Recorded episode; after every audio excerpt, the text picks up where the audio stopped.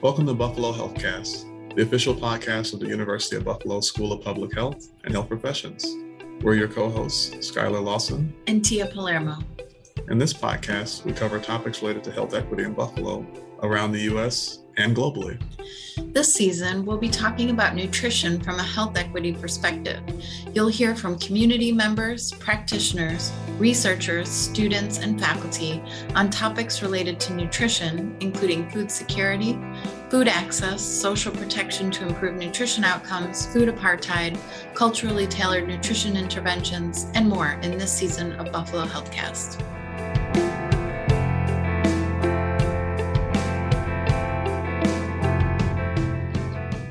Hi there, my name is Sarahmona Przybyla. I'm in the Department of Community Health and Health Behavior, and today we're going to be interviewing Jacob Bleasdale, who is a fourth year PhD student in the Department of Community Health and Health Behavior at the UB's School of Public Health and Health Professions. So, Jake, I'm just going to jump right in with some questions if that's okay. I think it's important for us to hear a little bit about how you became interested in HIV prevention and treatment research. Yeah, absolutely. So, historically and within present day, we know that the HIV epidemic has affected marginalized communities, particularly the queer community. Um, and as a member of the queer community, it was important to me when deciding on a career path that my work that I was doing was based in equity and justice and work towards providing better health for a particular group. Um, so working to end the HIV epidemic through research is what I decided to do. And that's how I came about with HIV prevention research. It also kind of just bridges my two interests. So my undergrads are in biomedical sciences and pharmacology and toxicology. My PhD is obviously in community health and health behavior.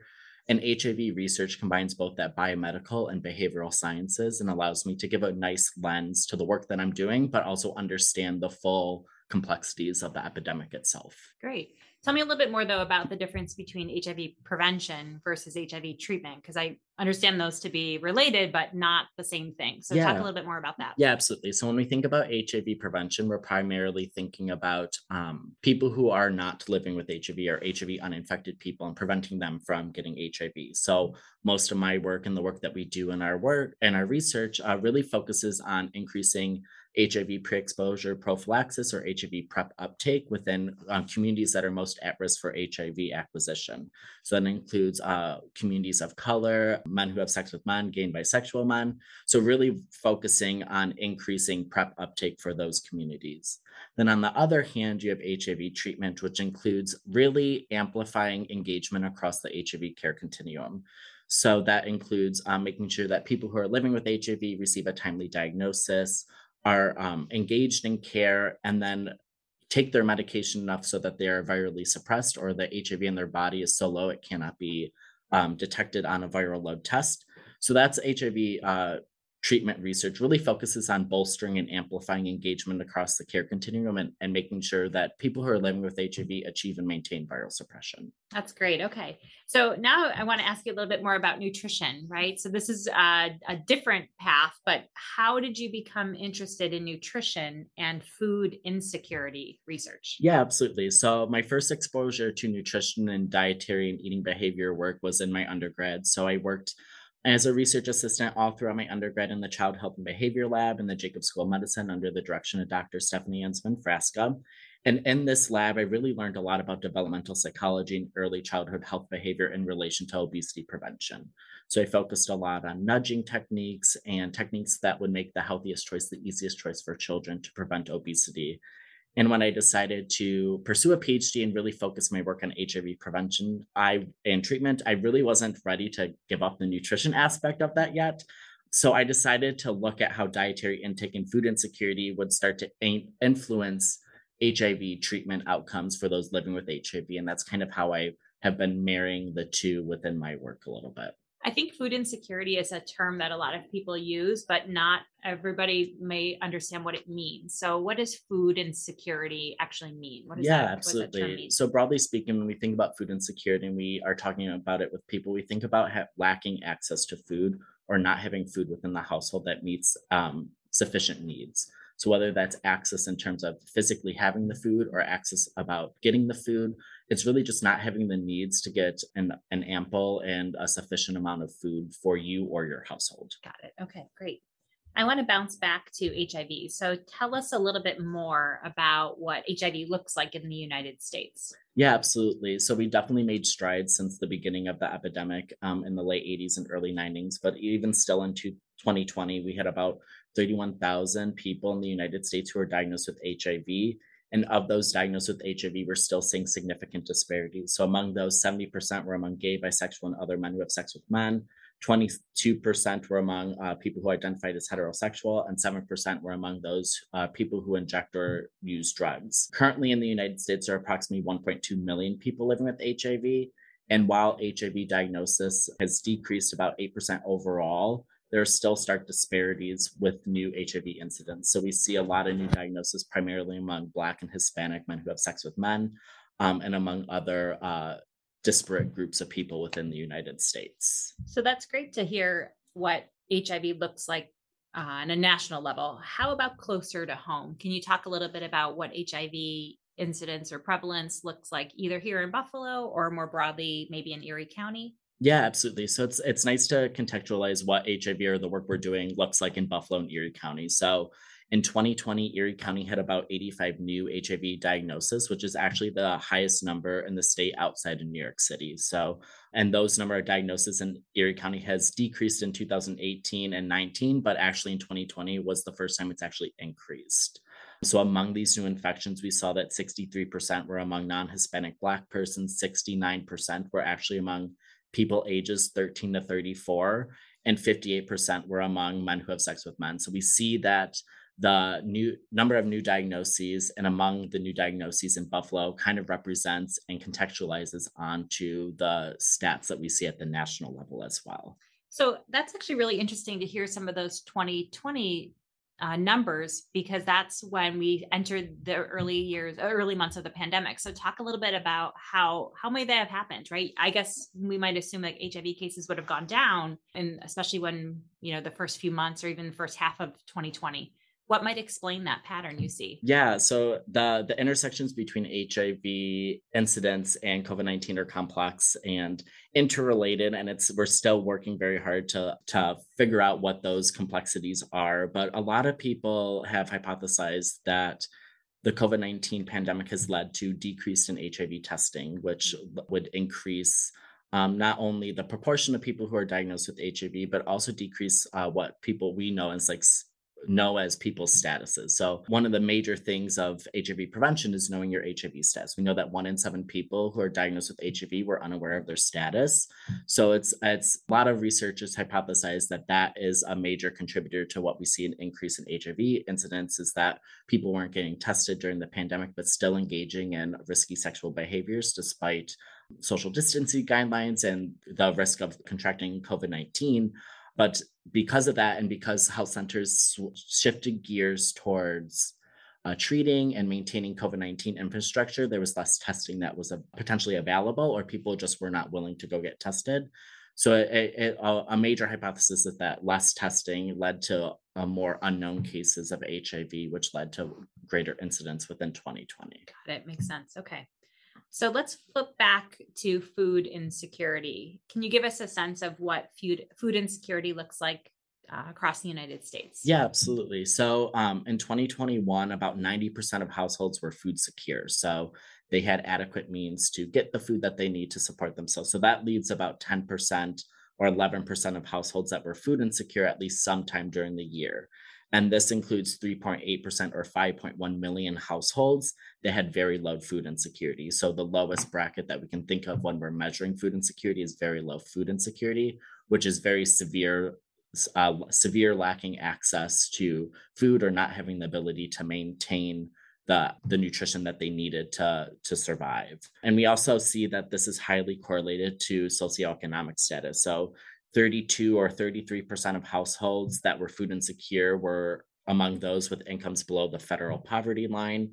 And rates of food insecurity were substantially higher for single parent households and for Black and Hispanic households as well. You mentioned socioeconomic factors. Can you talk a little bit about either maybe geopolitical or even other economic drivers of food insecurity? So, right, you know, comes to mind is things like inflation, right? And how we see our grocery store bills going up. How do those changes you know, kind of differentially impact those who are food insecure? Yeah, absolutely. So when we think, I think when we think about affording food and affording groceries, the first thing we think about is income. And inflation has definitely impacted what we can afford at the grocery store. I know even personally when you go to the grocery store eggs are significantly more expensive than what they used to be but another factor that uh, plays a significant role in food insecurity or food security status is actually access and having transportation to get to these areas or get to areas that have adequate food for your family. We know that the historical ideas of redlining or making or potentially seg- or intentionally segregating areas has influenced where grocery stores go, not only here in Buffalo, but also across the United States. Mm-hmm. So one of the biggest factors that influence foods food insecurity is actually being able to have access to these grocery stores or and lacking transportation or even not even perhaps lacking transportation, but someone may not want to have to take five buses and spend four dollars just to get to the grocery store and then have to take that back. So access and transportation concerns plays a large role in food security and food insecurity status in the United States. Got it. Makes a lot of sense. Are there any other things that you want to share with us about food insecurity, just generally speaking? Um, I think it's also important to contextualize it within Buffalo as well. Mm-hmm. So in 2020, nearly 56,000 households, or 12% of all households in the Buffalo Niagara community, lacked equitable access to supermarkets because they lived outside the average walking distance from shopping. So that kind of goes back to this idea of lacking adequate transportation or access to grocery stores. And a lot of this is predominantly within Black and Brown neighborhoods that have been redlined by supermarkets and grocery stores, so that these areas are politically and economically not able to fund or have their own grocery stores in these areas, which significantly impacts access for people who live in Buffalo communities that don't have a Tops or a Wegmans right next to them. So it's it's an issue on the national level, but it's also a significant issue that hits very close to home within our Buffalo community. Sure, yeah, and I think maybe something that um, many of us might take for granted. Absolutely, for sure. Okay, so you've shared with us a lot about HIV prevention, HIV treatment, and then this kind of parallel research world for you with respect to nutrition and food insecurity. How about this intersection, though, right? So, talk to us a little bit about how HIV, nutrition, and food insecurity intersect.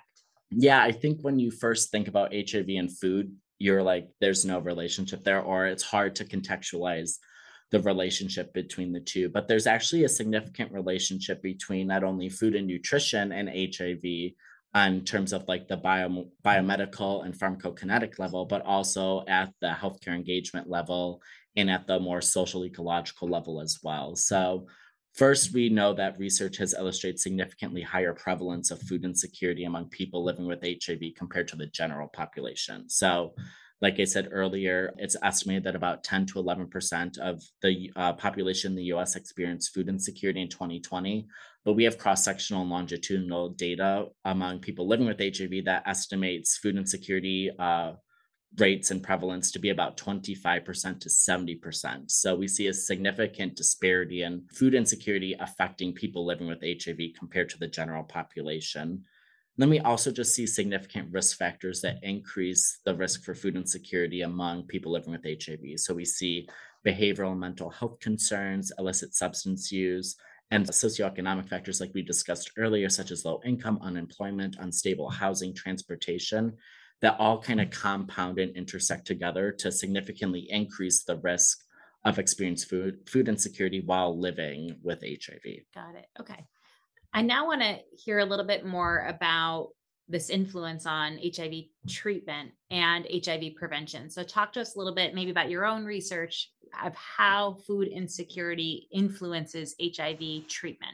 Yeah, absolutely. So, we know that um, among people living with HIV, food insecurity is uh, associated with lower odds of completing healthcare outcomes or just lower odds of greater health outcomes. So we know that that means lower CD4 CD4 cell counts or like HIV in the body, incomplete viral suppression. So people are having detectable HIV um, viral loads in their body, which has the potential to in- increase transmission.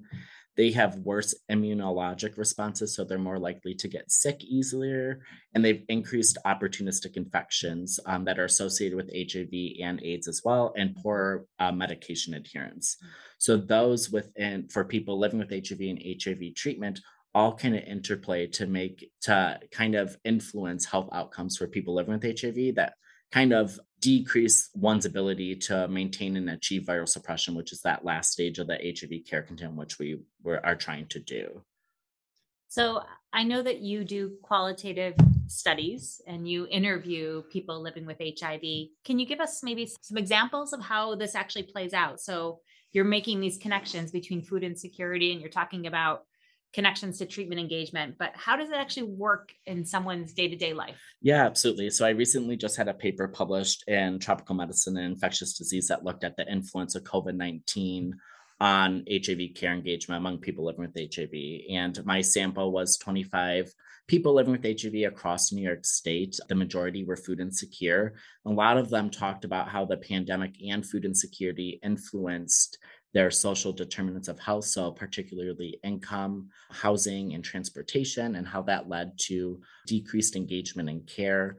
People talked about just how food insecurity in general was significantly impacted by COVID 19 and how that led to increased periods of time where they didn't have food and they didn't they that increased their depression or their anxiety and they physically felt weak and they weren't able to go to their doctor's appointments or they weren't able to take their medication and it was a, a, lot of our participants just talked about how when you don't have food the last thing on your mind is taking care of your other health needs. My main priority is going to find or do something so that i can eat dinner for the day but i'm not going the last thing in my mind is going to talk to my doctor or to take my medications and a lot of these medications people don't like to take on an empty stomach so if they don't have food they're not going to take it so mm-hmm. mm-hmm. and that's a really good point about how the medicine actually works in their body and if the you need to take it with food but uh, food isn't available to you uh, you can see how that affects the way people uh, make uh, choices about their their uh, taking their medicine. Okay. Absolutely. Are there other ways that the COVID nineteen pandemic has influenced food insecurity and how people living with HIV kind of manage their illness? Yeah, absolutely. So uh, a unique finding in our study was this idea of social support or re- support from other people within a person's social network and despite other studies that have found like significant social isolation and decreased social support among people living with HIV during the COVID pandemic, we found, or our participants described how during the pandemic, they actually had increased social support from families and friends and loved ones and clinicians that kind of helped them with receiving these material needs. So in times where they were had insecurities such as housing, food, these people kind of came up and served to help them get food or to provide them housing or to give them the resources so that they were able to get a meal for the day. So that was a, a unique finding that we found that kind of really drives home this idea of how social support acts as intrinsic motivation for mm. engagement across the care continuum, okay. despite the pandemic going on you mentioned the social support and you talked about family and friends, but then you also talked a little bit about healthcare providers or other um, maybe social service providers. Talk a little bit more about how non family members, non friends can really help with uh, tackling the food insecurity challenges that people living with HIV might experience. Yeah, absolutely. So, in our study, we found that a lot of participants got emotional and informational support um, from their from their healthcare providers or case managers and counselors. And that emotional support of encouragement to continue with their care despite these challenges really became internalized among people. And uh, participants really felt that their providers cared for their well-being outside of their hiv so that kind of became internalized for people to stay motivated to engage in care in their care and take their medication but on the opposite side, it also made them more comfortable to talk about other uh, needs that they had. So a lot of our participants were in unstable housing, did not have incomes or lost incomes due to the pandemic, or even um, didn't have food to eat. So a lot of case managers, counselors, and even healthcare providers and clinicians provided resources that allowed these our participants to go within the community and find maybe a hot meal for the day or help them find give them the information to a shelter that would allow them to stay there for the night. So the social support expands beyond one's loved one to include the healthcare sector as well. And that's really important thing to drive home when we're thinking about uh, HIV care engagement as well. So you're a public health practitioner, you're a public health researcher. How can other public health researchers and practitioners work to really reduce food insecurity among people living with HIV? Yeah, absolutely. Um, so it's really when I think about it, I think about the about approaching it from like the social ecological model, um, thinking about the interpersonal, the community, and the policy levels of that. So really leveraging that social support to ensure timely and successful engagement. So we know that HIV stigma is still very runs very rampant within our society, and that is unfortunately the case within families as well. So ensuring that uh, we can reduce HIV stigma within the community to ensure that people have social support when they are or if they're diagnosed with HIV. Um, to ensure that healthcare providers have the information to help them stay engaged. And then also just leveraging health policies and um, public health infrastructure. So, one thing to think about is increasing um, supplemental nutrition assistance program or SNAP benefits. So, we um, have seen in the COVID 19 pandemic that some SNAP benefits just may not be enough when combating with HIV and another crisis such as COVID 19. So, increasing those benefits so that people have more money and aren't stretching the dollar at the end of the month. But then also amplifying strategies that increase HIV care engagement um, such as um, programs like Data to Care, which is an HIV surveillance program. So they use healthcare provider and health uh, department models to identify people who are engaged in care but aren't virally suppressed. So, what is that disconnect between being engaged in care, but you're still having detectable HIV in your body? And it's really taking that data to care program and stretching it beyond the healthcare or like the siloed idea of medicine and looking at what other material needs may be um, impeding someone's successful engagement. Perhaps it's housing, perhaps it's food, perhaps it's income that's uh, inhibiting someone from taking their medication. So they're showing up for their appointments, but if you're not taking your medication, you're not going to be virally suppressed.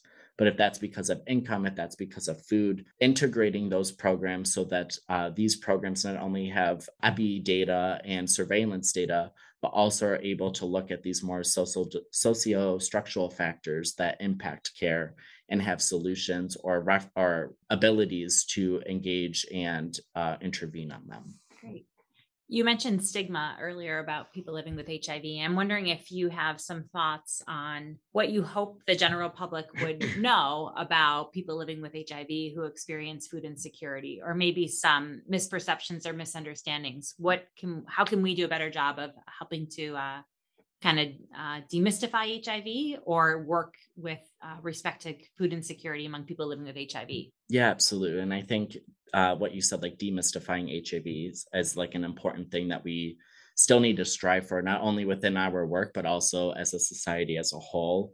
And I think what's really important is that people living with HIV are the same people, same as everyone else. They're just living with a disease. It's the and now with the the antiretroviral therapies and engagement in care, um, we're looking and treating HIV as a chronic disease that's manageable and uh, manageable with proper medication and care, similar to what we do with diabetes. So, shifting the mindset from HIV being this infectious disease, which it still is, but to a more chronic, manageable disease, um, is really important for the community to think about because back there was a lot of myths that came out within the early times of the HIV epidemic.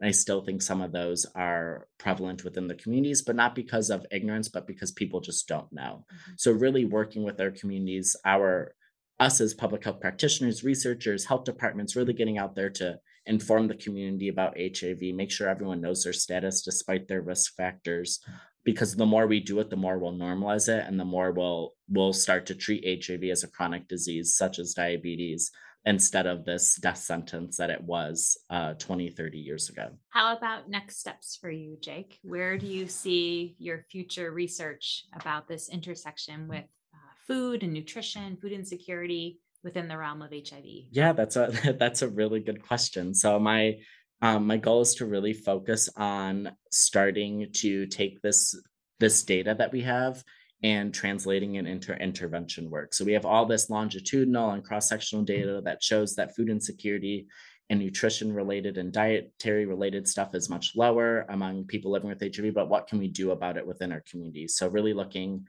at more like a social ecological approach to addressing some of these disparities within the communities making and sustaining interventions within the communities um, is really what I strive to do. And I think that's how we're going to combat some of these issues. Um, so, yeah, those are kind of my next steps. Great.